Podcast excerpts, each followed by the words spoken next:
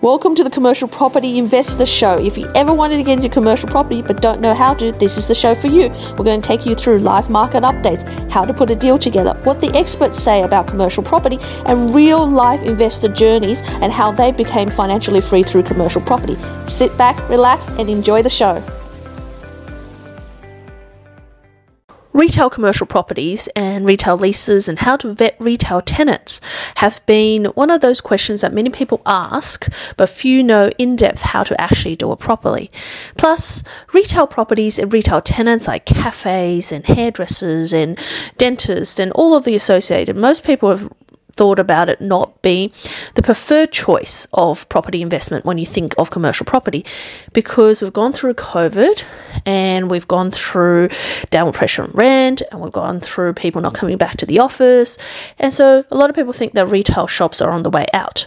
But don't forget, retail shops are not only in shopping malls and shopping strips and in the city, they're in suburbia where you go and grab a coffee. They're in suburbia when you go to the bike shop or when you go to the fishing shop or when you go to the supermarket or simply when you go and visit your dentist or your accountant or any government in industries or NDIS. So it is worthwhile considering because I think while it's not the favorite, there could be a opportunity in the market for you to invest in something that can ultimately give you a really good kick in the back end in terms of capital growth and cash flow, especially as areas change and gentrify and as more people move out to regional and rural and larger regional towns. So listen to this podcast and let me walk you through how I assess properties in the retail space. And today I'm actually talking about retail shops, right? Because there's been so much bad press out there about retail shops because you know what happens is that people think, okay, so we've had COVID and retail shops got smashed, right? Then, then we had uh, this um, lots of vacancies, so it became basically renters market and people give you really great incentives to basically get your tenant back in. Then, of course, you know, we have, you know, office spaces that's half empty and then people moving to warehouses and then we're wondering if people are really coming back. Of course, there's incentives with different states of getting the tenant back, but is really retail shops um, something people should be investing in. Because you see a lot of investors also shy away from it and say look i prefer not to invest in retail shops.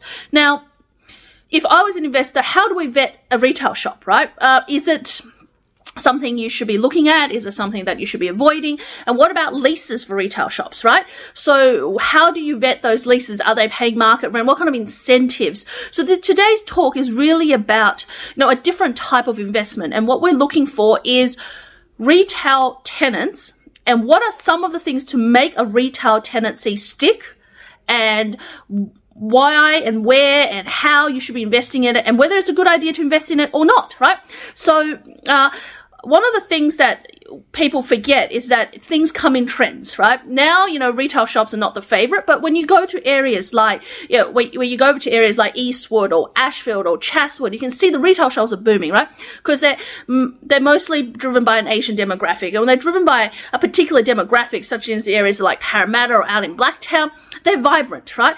But when what happens when you're looking at CBD cafes or somewhere in North Sydney when they're only servicing the office market? Or what about areas that's in suburbia? Now, should you be investing in retail shops? And what about when you are looking at touristy destination like the Rocks or or areas like um, where you're looking at Darling Harbour area, or where you're looking at areas where it's predominantly uh, that is more like the Gold Coast area, or where the Sunshine Coast, Noosa, Noosa strips, should you be buying there, right? So there's lots and lots of different variants, and that's what we want to talk about. So, firstly, investing in retail shops. Now, why do people want to re- invest in retail shops? Number one, it is the highest rental increase potential in the future. So as the market changes, areas gentrify. The first lot of demand that people have is to obviously buy food, go to cafes, hairdressers, dentists, optometrists, and also then other amenities such as your allied health, potentially uh, pharmacists, uh, restaurants, and everything else associated with it. So your retail shops are the first lot of people that people are going to visit when they move into an area. So they're first to become really busy and basically the vacancy fills up, right? but as people leave, they're also the, the, the shops that get empty the first, right? So we saw that during COVID that, you know, people stopped and they were the first ones to sort of, to, to die out, right? But, you know, as the areas change and gentrified, these retail shops become really vibrant and busy and there's no vacancies. So then the rents go up. Rents, rents go up and they go up significantly. They don't go up by 5%. They go up 20%, 30%, sometimes even 50% as an area changes and they change dramatically, right? And so in a space of very short time, the value of that property almost doubles, right?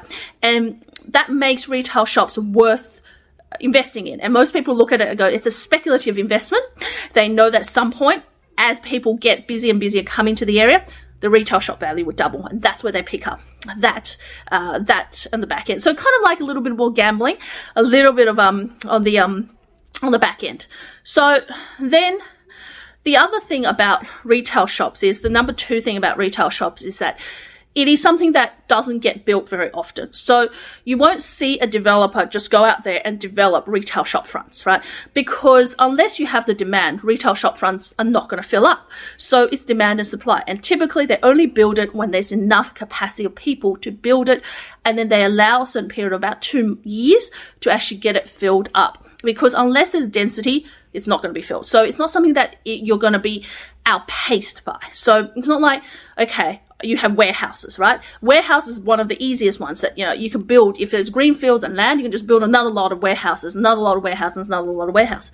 But not so much so with retail shops. Only when the area has enough house and land, when it has enough apartments, does you get, do you get more retail shops. So it's not likely that just because there's downward pressure on rent, that you're going to be charging less rent because there's other places being built. There isn't. So there's that protection as well when you're into retail shops. The other thing about it is versatility, right? You can literally have hairdressers, dentists, cafes, into restaurants, ice cream shops. Then you could go into a government tenancy, an optometrist, medical center, pharmacy, um, somewhere that serves hot pot, uh, somewhere that uh, goes from pearl tea to somewhere that does tapas uh, cuisine. So everywhere it's very versatile to changing. As long as you have the right floor plan, which for most people is that I've got disability access is important because you never know with prams, elderly people, uh, you're going to need it, right? Then secondly, you've got um, commercial kitchen, that areas where they can put a commercial kitchen in. Access preferably to internal amenities is really important. So toilets, uh, and you know, you don't need a shower, but toilets mainly, preferably male and female toilets if you can. And of course, um, if you've got back rear road access or back rear road entrance, another plus to it. And then, of course, that uh, grease trap is really important and exhaust for the, the property if you want to make it versatile for both uh, a, a retail food as well as retail services as well. But how do you vet the tenant? So let's say that you want to buy a a retail shop and you have a convenience store and you have a cafe or a hairdresser. How do you vet them, right? So normally the way we look at it is that we look at not only comparable rents for like businesses. This is where things vary really a lot because comparable businesses doesn't mean you compare a hairdresser with the next door retail shop, right? That doesn't work because the next door could be a dentist, next door could be a convenience store. They could sell pearl tea or they could do restaurants, you know, Chinese restaurant. And that's, that varies, right? So you've got to compare with what is something within a 5k radius of a similar type of tenant is paying, right?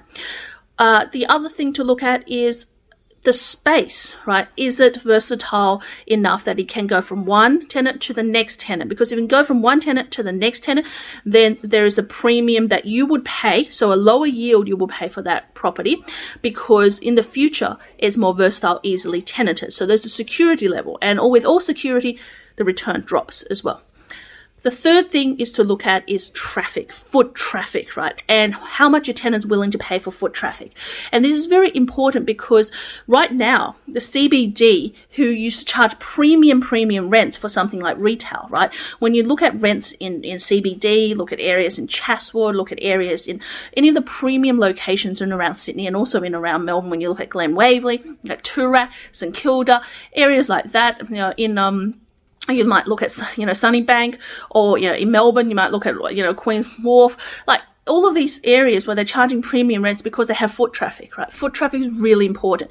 Even dentists, right, prefer where they have retail areas where people can walk past. But the problem is that if you don't have the foot traffic, you can't charge the premium. So if you do have foot traffic, then that's where your tenants are potentially paying a premium. So when you're looking at the rent and you're vetting the lease, you got to look at yourself, look at it and ask the question, how much foot traffic does this place get? Because with more foot traffic, there is going to be more, a more, uh, more rent that your tenant's going to be paying. So your tenant's going to pay a premium. So when you do rent comparisons, you've got to take into account how much foot traffic because that's likely to flow on to how much business your tenant gets. So if your tenant gets 10% more business, they're probably paying, you know, 5% more rent than anyone else. So that's something to vet as well. So those are the three major things, right? And finally, number four is the length of the lease, um, the rental increases per year, and of course, um, any incentives that you've done. So if you put in the commercial kitchen, right, that could cost you a hundred grand easily, right? Hundred grand, right? And that means that your tenant will be paying slightly higher rent, right? If your tenant's doing a 10 year lease, then your incentives could be longer, or your tenants are paying a lower rent that gradually over time goes up because they're getting, they're paying, they're doing a 10 year lease. Or potentially, you know, your tenant's doing all of the, the, all of the fit out of the property and you're giving them a more of a rent free period each year to accommodate for that. Um, or that you know for whatever reason they're bringing their, their anchor tenant or their particular type of tenant that's going to bring more traffic into the area that's going to benefit everyone else and that because of that uh, that kind of tenant so for example you might get a subway tenant or let's say that you know you might burgers and rump or you might get a medical tenant or you might get a really famous hairdresser there that's a chain a franchise right? If you get one of those tenants what you find is that when you sell that property, the return, the yield is going to be lower, right? So instead of it being, say, traditionally, say, let's say right now in areas like Melbourne, you get 6%, or in Brisbane, somewhere between 5.75 to 6% for retail properties, you would probably drop that to a 5% because they're brand name tenants and everyone associates security with brand name tenants. So while you might not get the prestige of having a lot more higher rent or you might be getting a lot, giving them a lower rent to incentivize the tenant to go there, the market is willing to pay more for it. So there's lots and lots of variables and it depends on which lever you're pulling and what you want to do on the other side.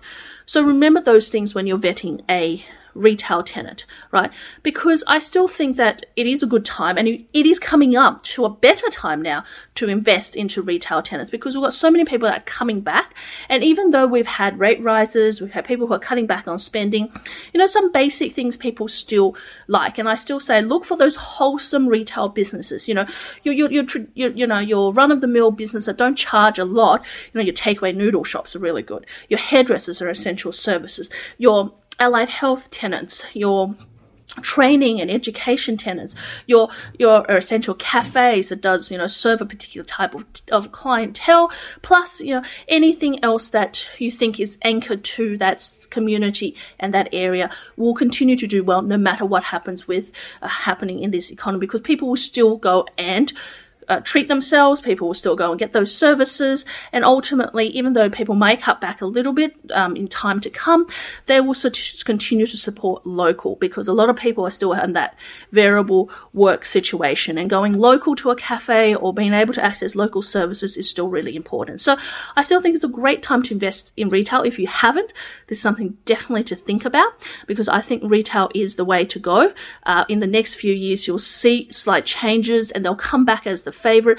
And you'll actually see as more and more people in areas gentrify, especially when we see those in regional and fringe areas, as they gentrify, you'll see the retail shops in those places dramatically and some of them will double in value.